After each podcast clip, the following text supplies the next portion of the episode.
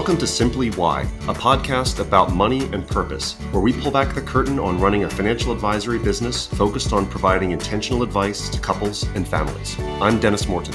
And I'm Katie Brown. Welcome back, and thanks for tuning in.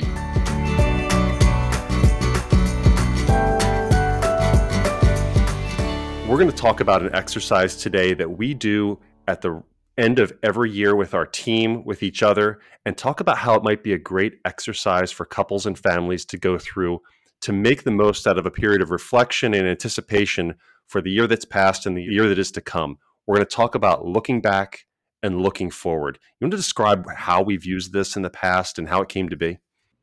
Yeah, this was actually introduced to us from our business coach, Steve Sandusky, and probably I would say after our, our, first year of business. And he said, "All right, let's let's walk through this exercise of reflecting on the past year and reflecting on things such as, you know, what are the accomplishments that you are most proud of, both professionally and personally." And that's that's one of the things I love about it too. It weaves in the personal and professional because we show up with all of that every day. But then also looking at things like what were some of the best or worst decisions that you made? What did you learn along the way? If you had to rate on a scale of one to 10, how would you say this past year has been overall? And also, what are you disappointed about? What are you excited about?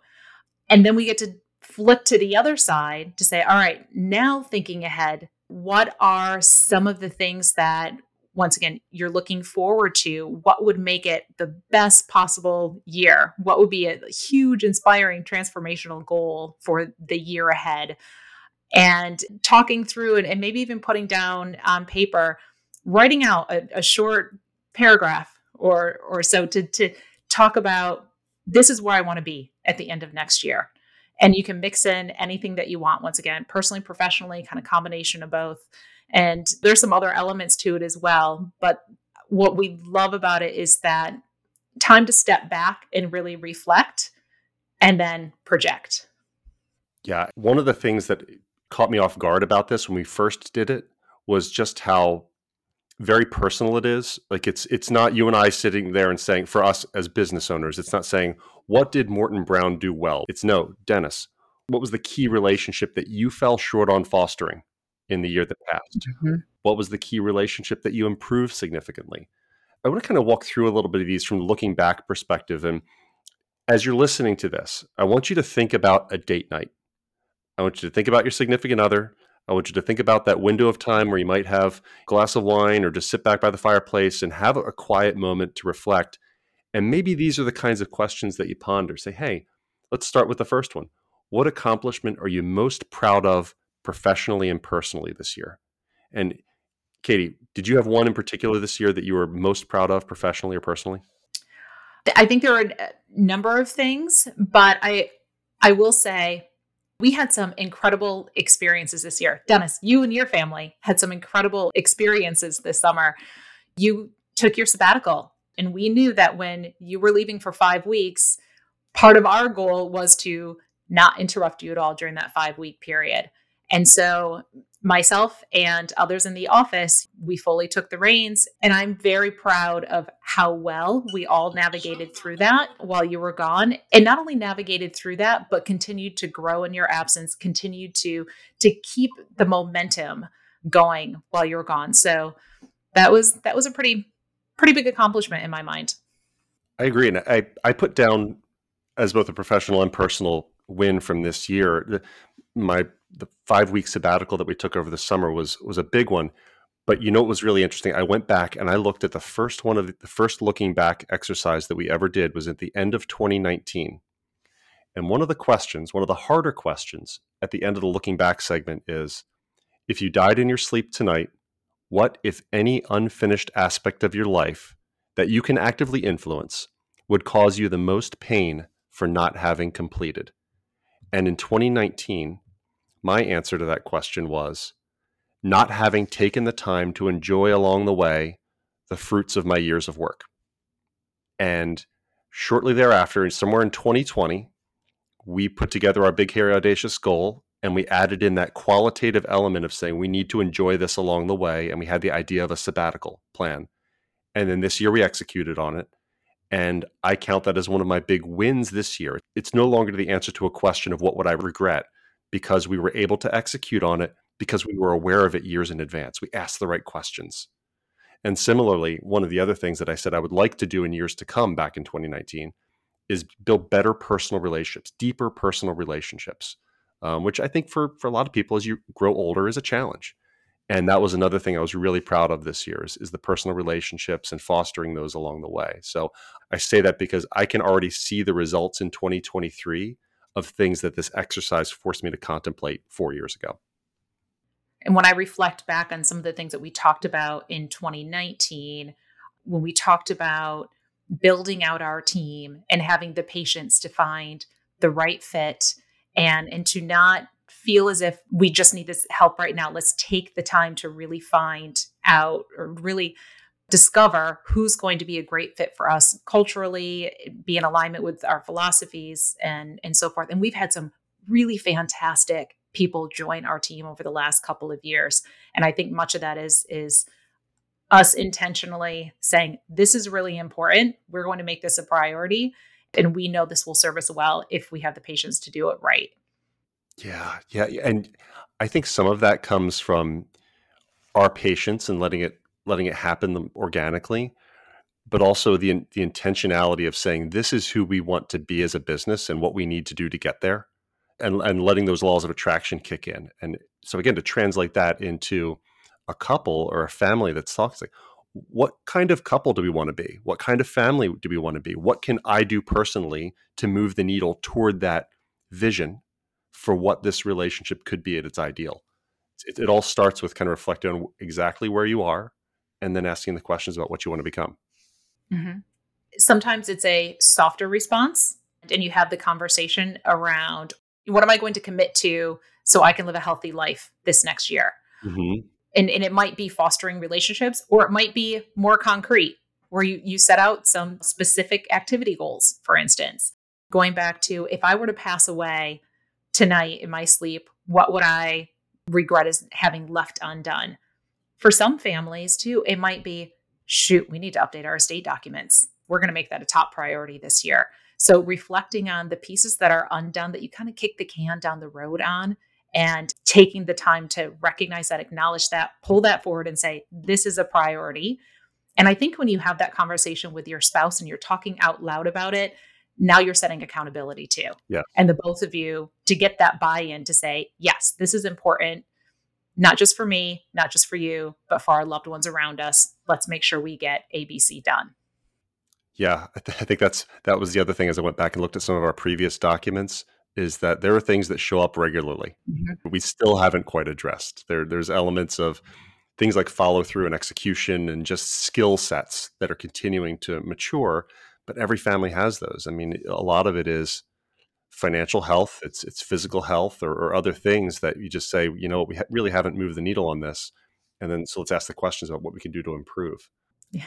I think one thing that's consistently showed up on mine is being much more diligent about getting a good night's sleep, making sure that I'm. I think I put that on mine every single year. I'm like, all right, you, I'm going to make this a priority this year.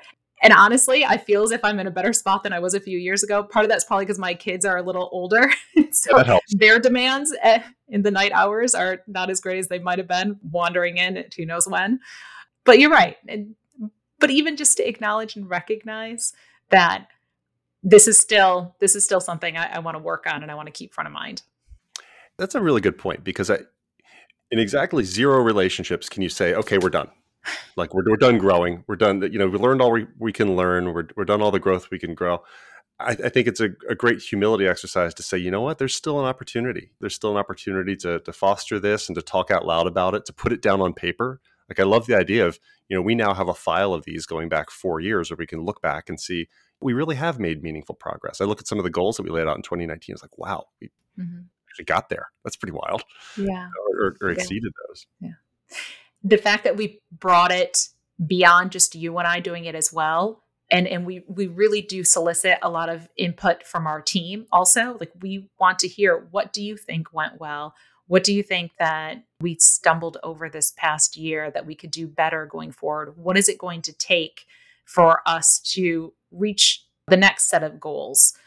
I think once again, even in families, and it, it, doesn't have to be a formalized exercise, but these are great topics to have even, you know, at the dinner table too. As we're going into the end of the year, what are you really proud of this past year? It's so interesting, you know, especially if you have multiple kids or many people sitting around the family table. I think something that's always fascinating when we read through like our, our employee looking forward, looking backs, how many similar themes there are that are, are woven through the feedback that we receive. And it's good. I mean, both both things for us to work on and also things that people are, are proud of and excited about. And a lot of that comes back to have we cast a vision? Do they recognize when we're on it, when we're off of it? And, and I think a lot of that comes up is that they recognize, okay, this is something that's going to be that's going to inhibit what you guys have been talking about. And as as parents, as leaders, and, and everything else, talking out loud about that vision makes this exercise that much more powerful because you can sense when there's obstacles in the way. Mm-hmm. And hopefully, hopefully, it allows in the conversations for people to kind of bat away some of the noise and get to what are the priorities? What are the important things that are happening now? Because it is very easy to get caught in the day to day noise, you know, the day to day movements of the money or the the little things that maybe just aren't going the way that you want them to go. I'm always a fan of taking a step back and, and looking with a, a broader a broader view of things. Yeah, yeah. So let's talk a little bit about the looking forward portion. So the first question on looking forward is what is the one huge inspiring transformational goal for next year that when achieved will make your 2024 a 10 out of 10? And the question is come up with like five potential goals and then narrow it down to just one. Yeah, i i really like this because it's, it's, i like the brainstorming idea. First of all come up with a lot of them and then see which one is actually going to move the needle for you. I think it's the antidote for new year's resolutions that usually fail by january 21st or whatever the date is. Mm-hmm. what is something hugely transformational that you can park far enough out there that it's worth the effort to get there?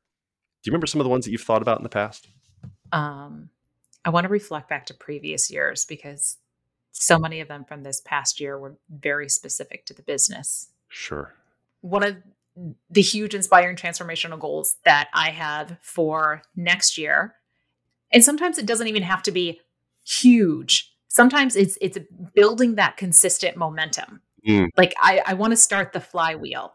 Mm-hmm. And so really connecting with other professionals and, and connecting deeper with clients to to better understand where can we serve better for connecting with other professionals? How do we work with you on a larger scale? And are there people i would say a big part of my goal is to identify and recognize families that are underserved families that might be working with advisors that they have 500 clients and they just don't have the time to go as deep as as I feel most families are really deserving of when it comes to getting into their financial picture. So one of my big goals is is to be very consistent and to consistently spread that word and also solicit that feedback. What can we do better and how can we identify who needs that? Yep. Yep. I think my hugely inspiring transformational that, yeah, HIT, hugely inspiring transformational goal has a lot to do with breaking the mold of uh, the way a lot of advisors operate. Mm, there's, there are a lot of lone wolves and, and, and small packs that, that really focus on, well, this is what my capacity is. I think developing the team and uh, the team to be a multiplier for what the impact we're able to have on families is a worthy goal. And it's something that we have to work again. You know, it's just how do I take – my limited resources and the limited resources of everyone around us and have the combination two plus two equals 10 and that i think that's a really interesting exercise and something that's worthwhile and i think it's possible mm-hmm. it is the multiplier effect and uh, if we can do that from an advice perspective that would be that would define a very successful 2024 mm-hmm.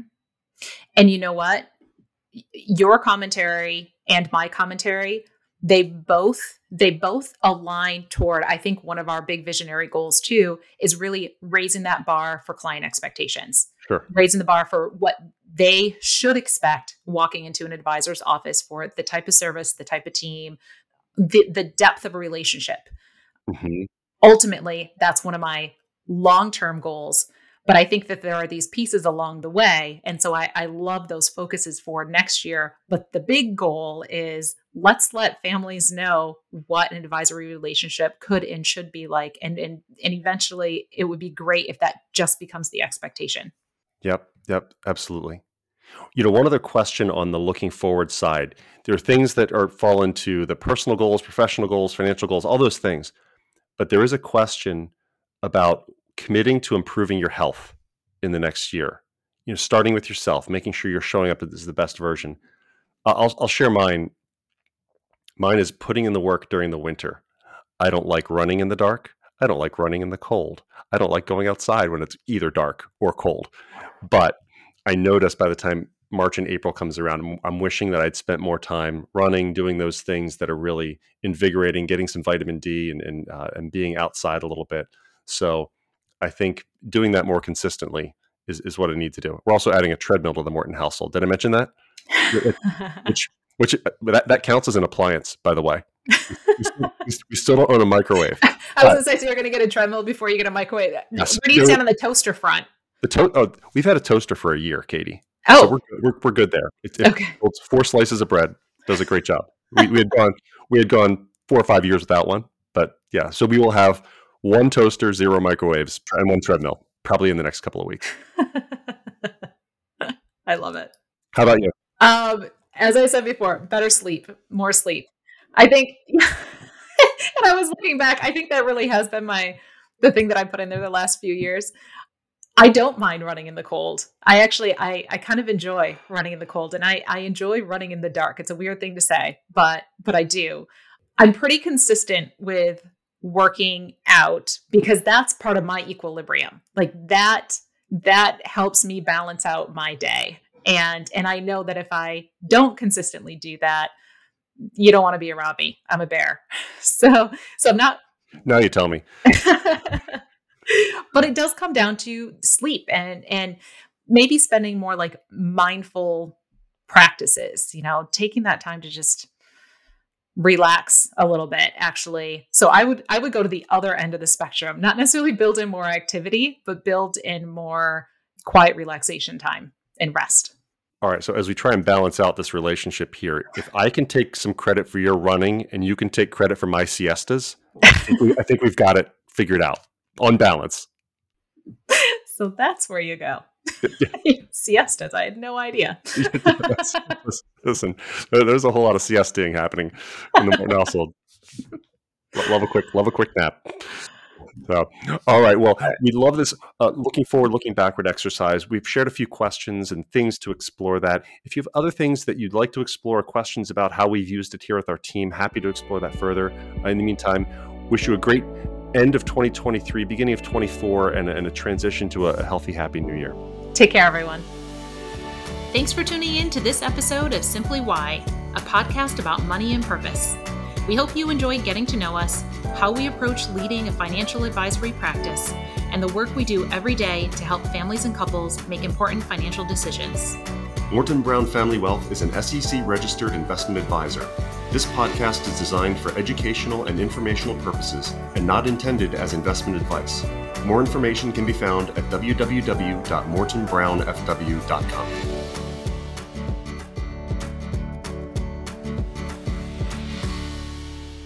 All right, high energy. It's Christmas time.